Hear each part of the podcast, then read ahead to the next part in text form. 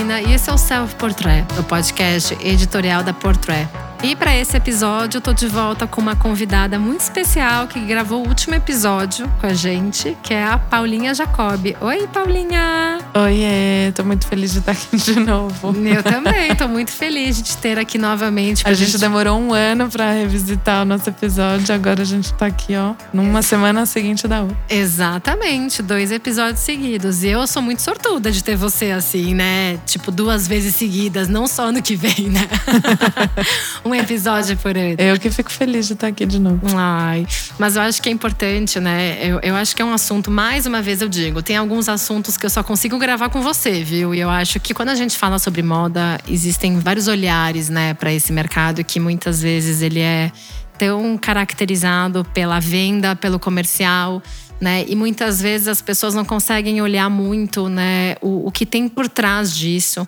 Na verdade, o que tem por trás de muitas marcas são seres humanos, em primeiro lugar, né? São pessoas que estão é, realmente se importando com a sociedade, que estão de fato, né, tendo essa preocupação em levar algumas mensagens além da roupa. Né, a gente estava falando antes até sobre a própria questão da Gucci, né, que né, teve o período Michele, que trouxe diversas discussões para o mundo da moda, conseguiu quebrar algumas barreiras, trouxe né, o olhar para a diversidade de uma outra maneira, também a questão do aborto, enfim. E que hoje, infelizmente, né, a gente consegue ver que a marca está seguindo um caminho muito mais de design de produto do que, de fato, a marca pela mensagem. Mas a temática desse episódio não é Gucci, é, na verdade, eu acredito que quando a gente vai falar sobre Maria Grazia Chiuri, que é a diretora criativa da Dior, que tem todo esse olhar feminista, que tem todo essa, esse propósito, né, que vem desde o primeiro dia que ela é, se propôs a criar para a Dior, desde a sua primeira coleção em 2016, eu só consigo olhar para você para a gente discutir sobre isso, né? Ah, eu fico muito lisonjeada com essa associação, porque a gente ficou falando de mulheres incríveis no episódio anterior e voltar para falar da Dior nessa era Maria Grazia. Para mim é uma honra gigante, porque eu acredito muito na moda que ela tem feito para Dior. E não só na camiseta que é Wish You All Be Feminist. Da que inclusive, Chimamanda, é, né? Que inclusive apareceu no filme do Almodóvar que a é. Penélope Cruz estava uhum, usando. Sim, em Madres Paralelas. Inclusive, oh, parênteses, é, só porque o episódio anterior a gente falou um pouco disso, mas existe muito esse, essa conexão da Dior com o Pedro Almodóvar, né? Então é muito legal que isso tenha acontecido no filme é, específico. Mas, voltando para o tema do episódio, acho muito legal esse convite, porque no fim das contas eu lembro de uma coluna que eu editei sua que você fala sobre essa coisa, tanto aquela que você falou do desuniformizar, é, quanto aquela que você falou dos novos padrões para a feminilidade na moda, enfim, que tem essa coisa da liberdade do corpo, né? Então eu acho que tem uma liberdade do corpo da mulher nessa nova mulher Dior que antes não existia, né? Então esse desfile tem essas camisas que são desajuntadas, né? Que tem essas saias mais fluidas. Enfim, eu não sou a pessoa da moda, não vou falar aqui com os termos corretos, mas como uma leitura mais artística, visual mesmo da coisa. É, mas você mesmo vendo, assim, você consegue entender que essa roupa ela, ela flui no corpo da mulher. E acho que não só a roupa, mas como a gente falou no episódio anterior, da mensagem da marca, é muito bonito que ela sempre exerça essa mensagem na cenografia do desfile. Ela sempre convida uma artista para fazer uma intervenção, ela sempre homenageia uma era específica com mulheres muito incríveis que foram esquecidas pela história. Então não é, de novo, não é só que ela está vendendo roupa, ela está fazendo uma mensagem ser uh, vista e ouvida. E acho que muito importante que essa mensagem seja vista e ouvida num contexto de Paris Fashion Week, com as pessoas que estão lá, com as clientes que estão lá. Então, que bom que isso esteja sendo, assim, midiático mesmo, né? E eu lembro, eu acho que você usou uma palavra, é, a palavra mensagem. Eu acho que hoje a Dior ela tem muito essa proposta, né? Porque se a gente for voltar né, para os diretores criativos anteriores, a gente está falando de uma marca fundada por um homem, né, na década de 40, que lançou a, a primeira coleção, que foi o New Look, é, com todo esse olhar de feminilidade pós-guerra. Então, a gente está falando de final da década de 40, 1947. Então, assim, após o falecimento dele, tiveram outros nomes. Então, teve desde Yves Saint Laurent, Mark Bohan, que ficou quase 30 anos é, na Dior. Inclusive, inclusive a gente conta mais sobre ele em um há dois episódios atrás. É, no Self Portrait. Depois do Mark Bohan, teve Gianfranco Ferré, que foi o primeiro italiano a ocupar né, um papel de direção criativa na marca. Depois teve John Galliano e depois teve o Raf. E eu lembro que na primeira apresentação dela, eu estive no primeiro desfile dela, é uma coisa que sempre caracterizou né, a, a mulher Dior tanto é, em Yves Saint Laurent, que ficou um pouquíssimo tempo, depois o Mark Bohan, cada um deles, cada um desses homens, ele cria, eles criavam uma mulher. Né? Existia uma mulher Dior. Quando a Maria Grazia entrou, uma das frases mais emblemáticas dessa primeira coleção que foi apresentada em 2016 é que para ela não existia um tipo de mulher. E ela disse essa frase porque ela é mulher e ela sabe que a filha dela é diferente dela, que a mãe dela era diferente dela, que as amigas dela são diferentes dela e que ela falar que existe uma única mulher Dior é muito incoerente com a realidade dela como mulher. Então, é, é, eu confesso que eu sempre fui muito fã do Raf eu fiquei muito chateada quando ele saiu da Dior. Mas a partir do momento que você vê uma mulher faz, fazendo toda essa menção, ser a primeira mulher é, ocupar um cargo de direção criativa numa marca francesa é, que teve diversos outros homens antes brilhantes, né, cada um dentro do seu estilo e que construiu uma grande história na moda, a gente está falando de uma mulher que saiu da sua cidade, né? No caso, a Maria Grazia, ela passou a ela é romana, né? Então ela já trabalhou tanto na Fendi. Ela ganhou grande destaque quando ela trabalhou com o Pier Paulo na Valentina. Eles eram uma dupla. E aí ela saiu e foi para Dior. Então ainda tem esse papel da mulher estrangeira saindo de Roma, indo para França e vencendo uma série de obstáculos que não é, oi, tudo bem, eu sou nova diretora criativa da Dior. A gente está falando, né, de uma questão também cultural, né? Imagina um, ateliê francês com todo mundo ali recebendo uma pessoa pessoa de fora. Então, acho que esses desafios da Maria Grácia de querer mostrar o quanto a mulher ela não é uma só, ela é diversa e as próprias artistas que ela trouxe para colaborar, as escritoras que também a gente falou no episódio anterior sobre escritoras, mas a Maria Grácia também trouxe mulheres para trazer suas frases de impacto, principalmente a Chimamanda, que foi, né, que participou da primeira coleção. É, é, algo que é muito diferente, né, Paulinha? Ninguém fez isso antes. Por mais mulheres que tivessem na moda, é, o papel mais, como é que a gente pode dizer, de mais bravura dela, é, ninguém teve essa visibilidade, né, essa força toda. Super, e acho que você falou uma coisa importante aí no começo da sua, da sua fala, que é os obstáculos que ela teve que ultrapassar. Quando a gente pensa numa posição criativa e falando de moda, de beleza, de cinema, literatura, não importa. A gente está falando de um lugar que parece muito idealizado, né? Então, ai, foi fácil, porque ela foi lá e ela pensou, e aí ela idealizou e aquilo foi concretizado por alguém. Mas no fim das contas, é muito difícil o trabalho criativo sair da cabeça e virar alguma coisa física, né? Que você possa tocar, um livro, um filme que você possa assistir, uma roupa que você possa vestir é muito difícil você tirar uma coisa tão etérea da cabeça e colocar ela no mundo, literalmente. E isso tem que estar considerado nos desafios, porque no fim das contas ela pensa em outra língua, ela sonha em outra língua, então ela, é, né, ela tem outras referências, porque ela nasceu numa outra cultura, por mais próximos que sejam os países geograficamente, não é isso, né? Não é sobre isso. Uh, esse lugar e acho que ela ser a primeira mulher a assumir esse cargo depois de uma sequência de homens também é um, é um é um peso, né, no fim das contas, para esse cargo para ela. Então eu fico imaginando talvez uma ansiedade que ela tenha tido antes de assumir esse cargo, de até às vezes pensar, putz, será que eu sou, né, páreo o suficiente para fazer essa sequência, né, de diretores criativos? Porque quando a gente é mulher, a gente sabe que a gente se questiona dessas coisas, né, num processo meio de um pouco de autossabotagem, um pouco da sociedade, né, que fica sempre colocando a gente para baixo e tal. Então acho que tem esse lugar que ela é muito.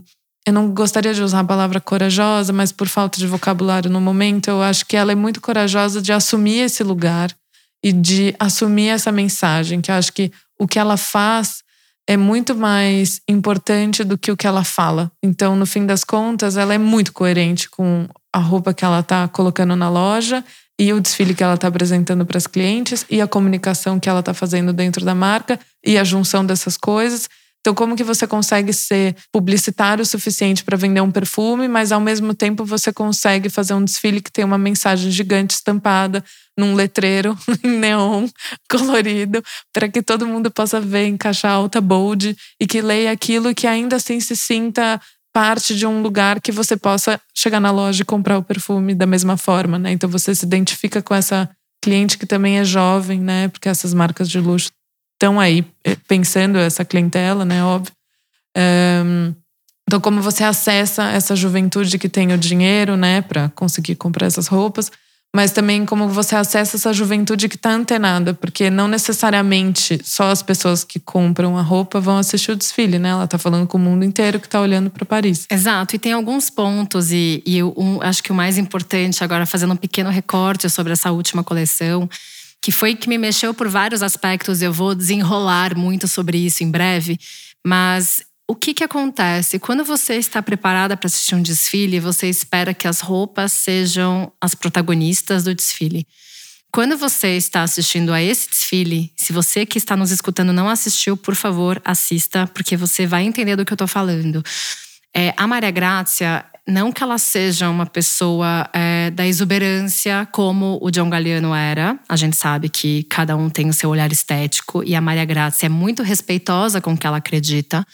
E essa coleção teve a predominância da cartela neutra, então é preto, branco, tem os nudes, né, que aparecem em diversas texturas, em diversos materiais. Mas o que é que grita nesse desfile? A cenografia a cenografia, que é a passarela, que ela é colorida, ela é vibrante, tem o tom de rosa que é, é, é assim, não tem como você não olhar. E no fundo tem mensagens. Tem mensagens que, é, para quem acompanha a Maria Grácia desde a primeira coleção, sabe que toda temporada ela traz alguma mensagem de alguma artista, de alguma mulher que tem uma visão sobre comportamento. Eu acho que eu vou usar o termo que mais define ela, porque a Maria Grácia é daquele movimento anti-estereotipagem. Eu até tive que escrever essa palavra porque eu acho difícil. Ela é anti o estereótipo. Isso vai de encontro ao que eu disse de que não existe uma mulher só um tipo de mulher. Então, da mesma forma que ela acredita que ela precisa quebrar os padrões estéticos de libertar o corpo das mulheres, ela acredita que outro papel muito importante em relação à visão, à visibilidade, o posto, o cargo que ela tem, é de mostrar para as mulheres mensagens que elas têm que lembrar, seja num desfile de moda e eu volto a fazer uma comparação que eu acho importante. Quando eu falo que eu era fã do Ralph Simmons e que eu fiquei muito chateada com a saída dele, é porque quando a gente educa dos nossos olhos a acreditar que a moda ela está ligada a você achar um desfile legal por causa da roupa que você quer usar, a Maria Grazia me ensinou a ver a moda de uma forma muito diferente tirando esse desfile que eu absolutamente gostei da coleção, achei lindo, fantástico, tiveram coleções dela que eu não me identifiquei. Nem um pouco. É, em nenhum aspecto, nem pela bolsa, nem pela roupa. Como eu sou jornalista, como a gente, como jornalista, a gente tem que olhar o todo e não só o que eu gosto ou não gosto. É, eu, eu, com ela, eu aprendi que o que a Maria Grazia está trazendo, ela não está querendo vender a roupa pra gente. Ela vai vender a roupa na loja. A cliente da Dior vai na loja comprar. Mas ela está querendo vender uma mensagem, um questionamento que a gente, como mulher, precisa ter né? E isso foi algo que eu, quando eu conheci ela, eu conheci ela em 2019, quando eu fui fazer uma entrevista. E eu nunca vou esquecer que eu entrei lá sendo uma jornalista indo entrevistar uma diretora criativa. E eu lembro que eu me preparei, fiz as perguntas e tal. E eu saí de lá é, com um diálogo que mexeu demais comigo, numa sensação de que eu não estou admirando como jornalista uma diretora criativa eu, como mulher, estou admirando uma outra mulher. E eu acho que isso foi uma das coisas que mais mexeu comigo. Porque aí que tá, eu acho que quando a gente trabalha nesse mundo da moda, a gente está acostumado a agir o profissional com o profissional. A gente não, não imagina que a gente vai tocar alguém. E uma das coisas que me chamou a atenção, e eu acho que até é um gancho para a gente embarcar nessa conversa, foi que quando a gente foi começar a conversa, eu ia começar a falar inglês com ela. E eu tinha me apresentado em italiano para ela. E aí ela olhou para mim e falou: Se você não fazer entrevista comigo em italiano, eu não falo com você. E ela riu. E aí eu falei, cara, que responsabilidade. Eu vou entrevistar ela em italiano, ela é romana, né? Meu italiano tem um sotaque que não é de Roma, então como é que. E eu, assim, por mais que eu goste, eu não estava preparada para entrevistar ela em italiano. E foi durante essa conversa que estava marcada para durar 20 minutos, que durou quase uma hora, é, que eu falei: é, o que eu pude tirar dela, eu não fiz uma entrevista. É, me, grande parte do que eu falei com ela não foi nem publicado. Porque foi uma conversa tão íntima, foi algo que foi uma mensagem tão, é, tão forte que eu saí de lá admirando absolutamente tudo que ela fez daquele dia até hoje. Porque eu falava, cara, por mais que eu não goste dessa roupa para mim como Renata, eu gosto da Maria Grazia, eu admiro ela. E eu acho que quando a gente olha para a mulher profissional, a gente não olha só pelo que ela está fazendo, mas pelo que ela é, né? Sim, acho que tem uma conexão também com o nosso episódio anterior dessa coisa do que eu falei, né, que você pode gostar de um livro da Virginia Woolf, como você não pode gostar, mas você nunca pode descontextualizar, né, a pessoa do tempo que ela existiu e existe, né, no caso. Mas porque é a partir desse dessa contextualização que você consegue desprender você do seu ego, de achar que aquela roupa da Dior está sendo feita para você especificamente, única pessoa, ser humana no mundo. É, você consegue se desprender desse lugar e você abre o seu olhar para um espectro muito mais amplo, que é justamente a relevância de uma diretora criativa de uma marca do tamanho da Dior e do alcance da Dior. É, e, e, tipo, de todas as dimensões que cabem na palavra Dior, um, conseguir colocar essas mensagens literalmente estampadas na cenografia, no release que vem, né, no, no desfile que as pessoas recebem quando elas vão sentar, é, na comunicação, né, da imprensa que a gente, enquanto jornalista, recebe, né, depois do release é, do desfile explicando as coisas direitinho, enfim. Toda essa comunicação, ela está escrita. Ela está em algum lugar. Ela não precisa estar tá literalmente estampada na camiseta, mas acho muito legal que ela tenha feito isso em algum momento mas ela tá no detalhe. E acho que é o detalhe que é importante, que é o detalhe que faz a conversa ser coesa e não só para vender, ou não só para fingir uma diversidade, ou não só para fingir um discurso. Tipo, é realmente uh, internalizado. E acho muito especial esse encontro que você teve com ela. Imagino eu que não nunca cobri moda, né? Mas é, todas as pessoas com as quais eu sempre admirei muito e tive esse contato, né, esse privilégio do nosso trabalho que às vezes acontece. Um, fico pensando na sua sensação, né, de estar ali com ela e dessa grandiosidade dessa mulher e de esse pensamento que ela tem diante da mulher, né, das mulheres que ela veste, porque não é a mulher que ela veste, é as mulheres. E aí acho que isso também remete a uma coisa que para mim é muito especial e relevante, que é, é justamente a gente olhar numa timeline mesmo, né, da vida, quantas coisas foram feitas por homens para mulheres, né, e não criticando o Christian Dior, mas acho que existe uma grande diferença entre um olhar de uma mulher, por exemplo, para uma roupa que vai ser vestida por uma mulher, do que um homem que idealiza uma mulher, então ele não sabe quem é essa mulher, ele idealiza essa mulher. E aí a roupa que ele faz é para essa idealização, né? E essa idealização não está na rua, porque ela não existe, né?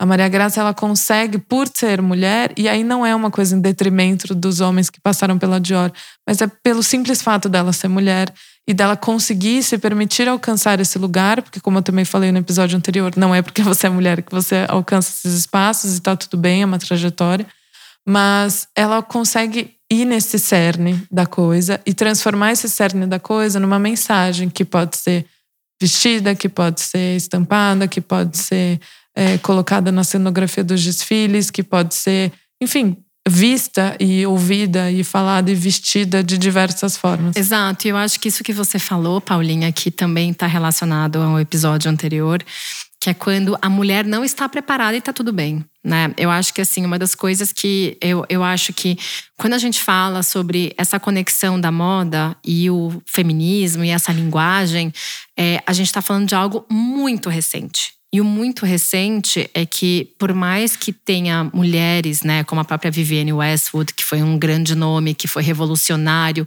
e conseguiu provocar, ela ainda esteve muito presa a um nicho, né? Ela não foi uma pessoa que teve essa grandiosidade da Maria Grazia de ocupar uma maison francesa tradicional que está presente numa, numa, num posto tão forte né, no mundo. Então, acho que existe esse lado. É, ao longo do tempo, eu acho que quanto mais a gente pensa que o, o movimento né, do feminismo ele acabou ficando muito preso a, a, a algo fora da moda, quando a Maria Grácia chega e ela provoca isso, nessa primeira coleção dela, e traz as camisetas, é, isso foi um choque, né? Porque ninguém estava esperando que a Dior, que estava fazendo coleções impecáveis, né, de preta-porter com o Raf, do nada ia começar a fazer camiseta. Só que aí você começa a pensar que a, a presença da camiseta, a presença do jeans, por que que não pode ter na Dior uma camiseta e um jeans? É, por que, que a mulher tem que ser a única mulher que vai usar aquele guarda-roupa inteiro? Vai ter a mulher que vai gostar da alfaiataria, vai ter a mulher que vai usar aquela jaqueta bar que foi ressignificada da época do Monsieur Dior. Vai ter a mulher que vai querer a saia plissada e aquele plissado que eu e você já ficamos babando numa loja da Dior uma vez, que eu sei, que eu lembro. É, eu acho que a Dior, hoje, ela tem uma diversidade de querer respeitar as mulheres, não por único público-alvo. Você não consegue materializar, desenhar o que é a mulher Dior porque hoje existe uma mulher que sabe a pluralidade das mulheres, que sabe respeitar isso. E isso eu depois que eu assisti esse último desfile de verão 2024, eu peguei o livro da Maria Grazia, que foi o primeiro, Her Dior, que ela chama diversas fotógrafas é, de várias gerações, tem desde a Sarah Moon, que é a minha fotógrafa preferida da vida. E ela a minha era, também. E ela era modelo, então ela tem uma trajetória e também ela tem um respeito nesse meio. Inclusive, as edições da Dior Mag vêm com vários editoriais clicados por ela. É, tem diversos outros nomes é, que tem essa visão de que a mulher ela pode é, ser uma mulher mais velha e ela pode ter um olhar muito sensível, pode ser uma fotógrafa mais jovem de diferentes culturas, enfim, eu acho que a Maria Grazia ela tenta é, trazer esses contrastes de gerações para poder explorar né, essa, essas nuances do feminismo, né, e do feminino também, porque quando a Maria Grazia entrou na Dior, ela tinha até comentado nessa entrevista que a primeira pergunta que fizeram para ela foi como que você vai conectar a feminilidade, que é a essência da Dior desde o New Look, com o feminismo. E ela respondeu: por que, que as coisas têm que ser os opostos? Por que, que o feminismo não pode ser feminino, não pode ser delicado? É, por que, que tem que ser algo é, grosseiro? Ela não usou essa palavra, mas traduzindo né, de uma forma mais é, fácil, por que, que tem que ser algo bruto?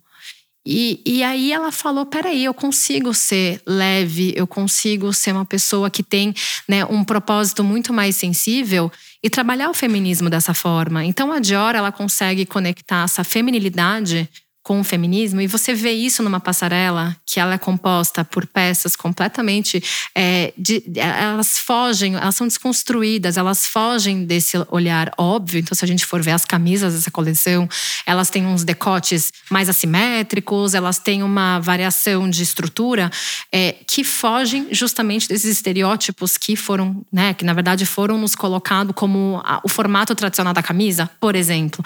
É uma forma dela também estruturar isso. E eu lembro também que até um, uma, um dos desfiles que mais me marcou foi quando a Maria Grazia convidou o Tommaso Binga, que é uma artista italiana que durante a década de 70 precisou usar né, esse pseudônimo masculino para poder não sofrer tantos preconceitos dentro do mundo das artes.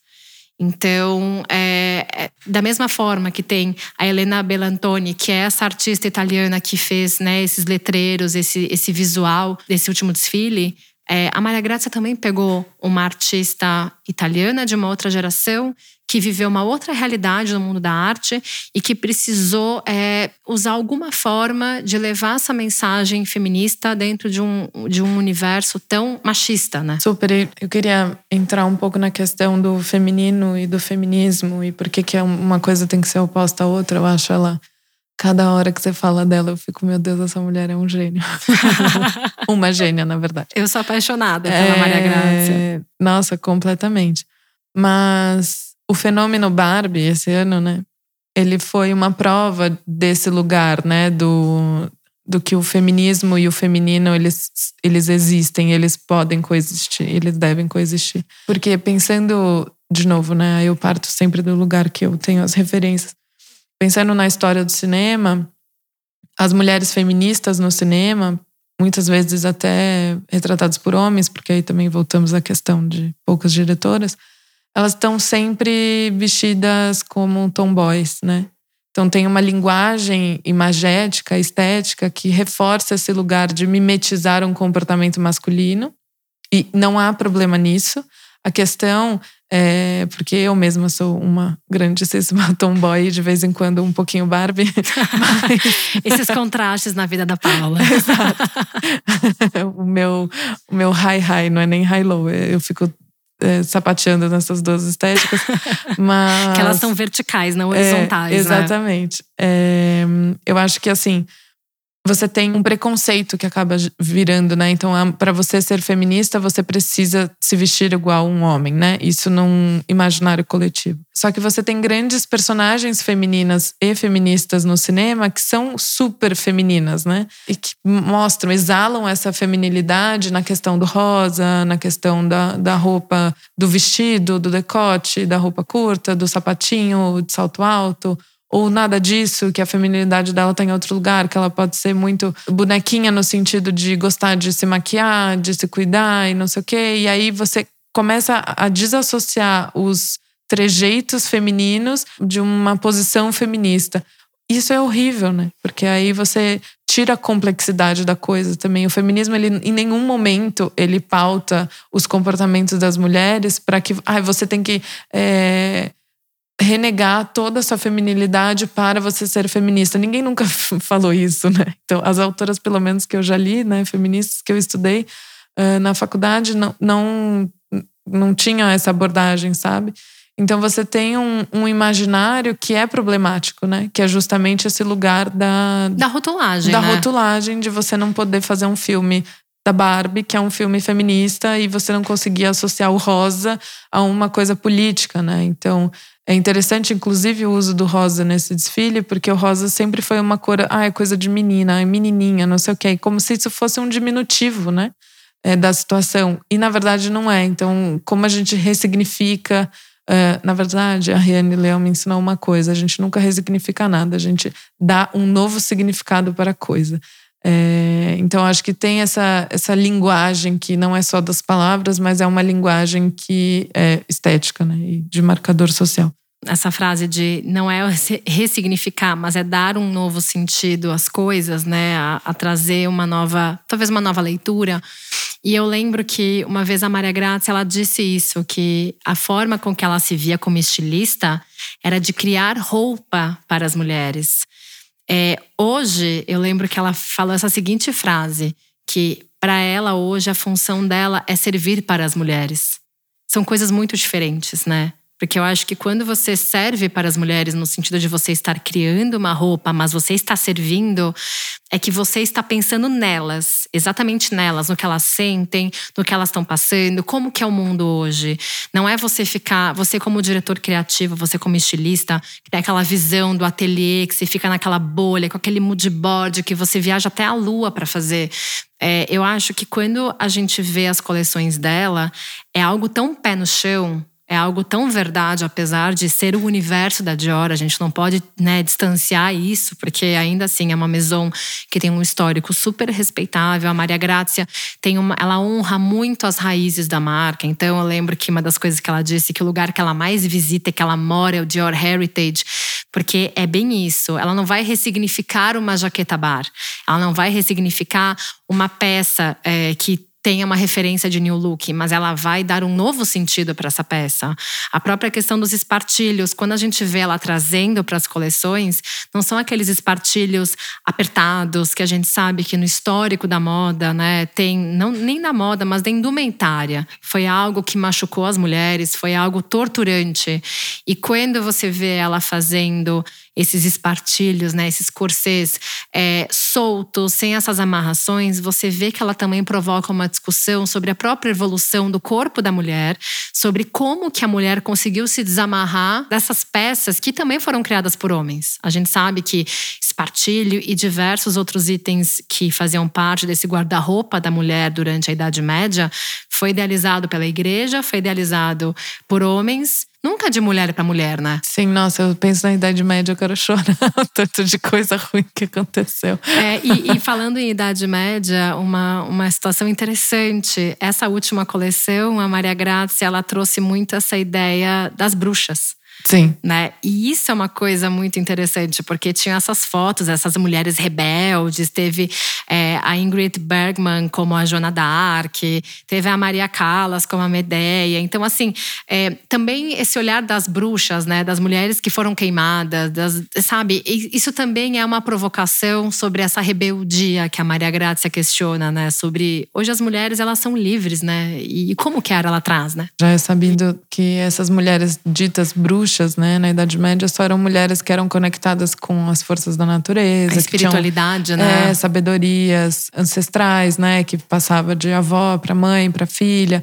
E que tinham um respeito com o entorno, e que tinham uma visão diferente da sociedade. Só que, como a gente está falando de uma época que precisava desse controle feminino, né? Tem um livro que eu amo muito que chama O Caliban e a Bruxa, que relaciona o começo do capitalismo à, à questão do controle do corpo da mulher.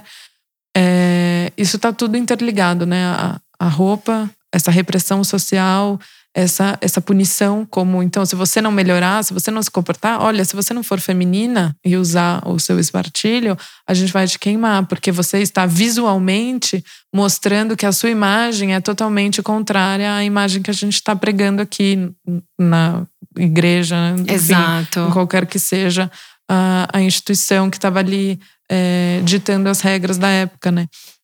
Então é claro que essa conversa também passa pelo corpo, obviamente ela passa pelo corpo, mas ela também passa pela roupa, ela também passa pela imagem que essa roupa interfere na sociedade, enfim. E que lindo que ela consiga fazer essa, esse retorno a esse passado eh, de uma forma muito respeitosa e que consiga criar coisas tão interessantes quanto o que ela fez. É, não, e exato. Eu acho que existe essa, essa provocação, né, de olhar para o passado. E você falou sobre a questão desse partilho. Eu lembro de uma história muito interessante que uma das coisas, das grandes coisas que eu aprendi durante a história da arte, né, a história da vestimenta, da indumentária, era que naquela época da Idade Média, né, quando as mulheres tinham esses visuais com os espartilhos, quanto mais a mulher não se comportasse perante a sociedade, é, mais pesada era a sua roupa e o chapéu que ela usava para poder caminhar menos. Então, imagina que tudo isso é, aconteceu, obviamente, né, há séculos.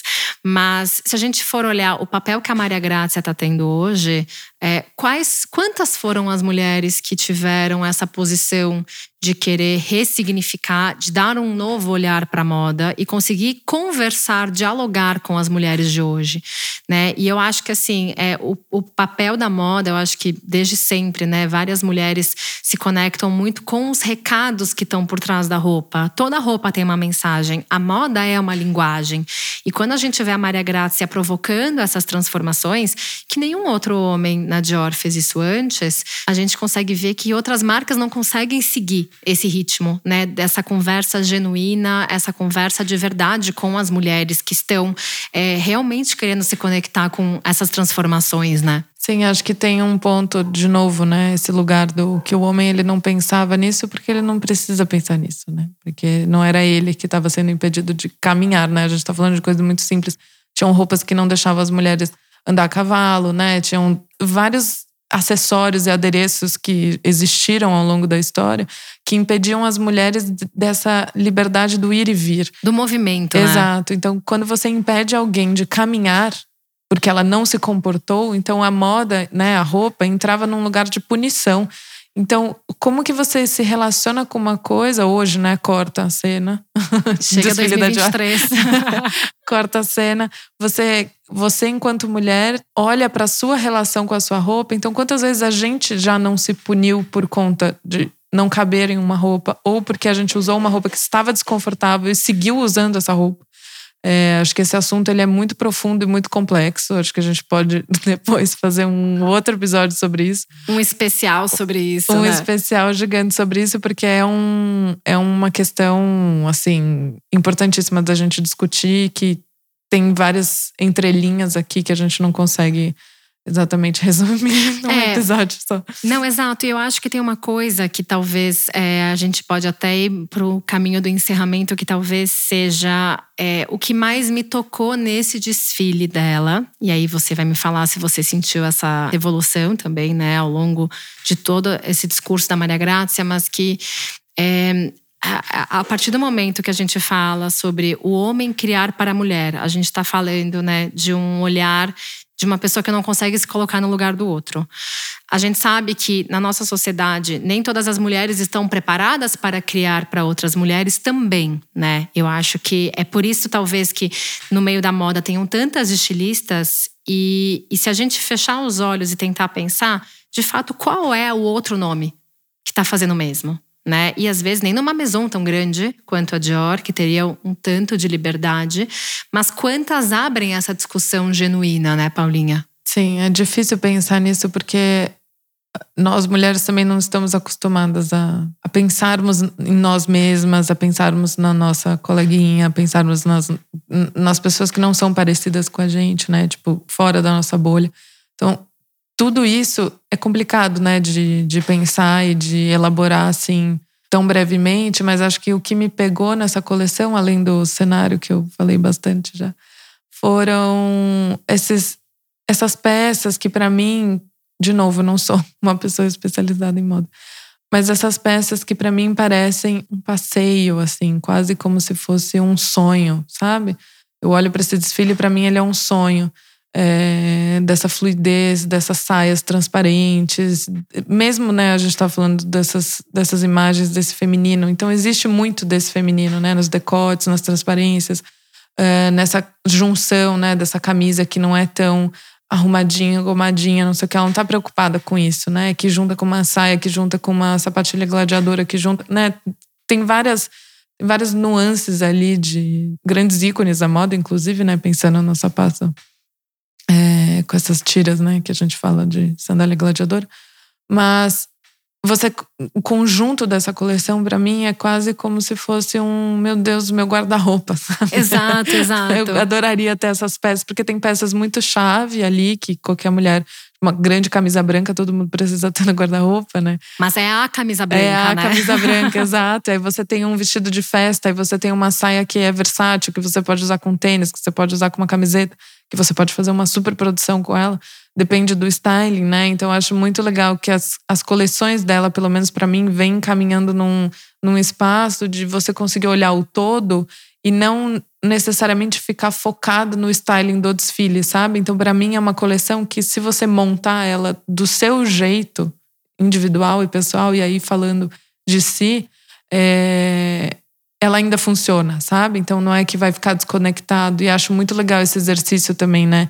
De ver muitos jornalistas na Semana de Moda falando sobre isso, em desabafos nas redes sociais mas do quanto às vezes as pessoas estão acostumadas a comprar o look que saiu na passarela e sair exatamente daquele jeito. Não é Exato. é não é esse lugar, sabe? Não é que o, o, o designer, né, o estilista, o criativo, ele quer que você use daquele jeito, né? Então, que a gente consiga enxergar a moda do jeito que a Maria Grazia enxerga, que é justamente essa possibilidade desse quebra-cabeça, porque ela te deu as peças e quem monta é você. Exato. E eu acho, agora você falou isso, me veio uma, uma, um, outro, um outro viés, assim, do meu bate-papo com ela, porque eu acho que, assim, é isso que você está falando, né, sobre desconstruir o styling de um desfile.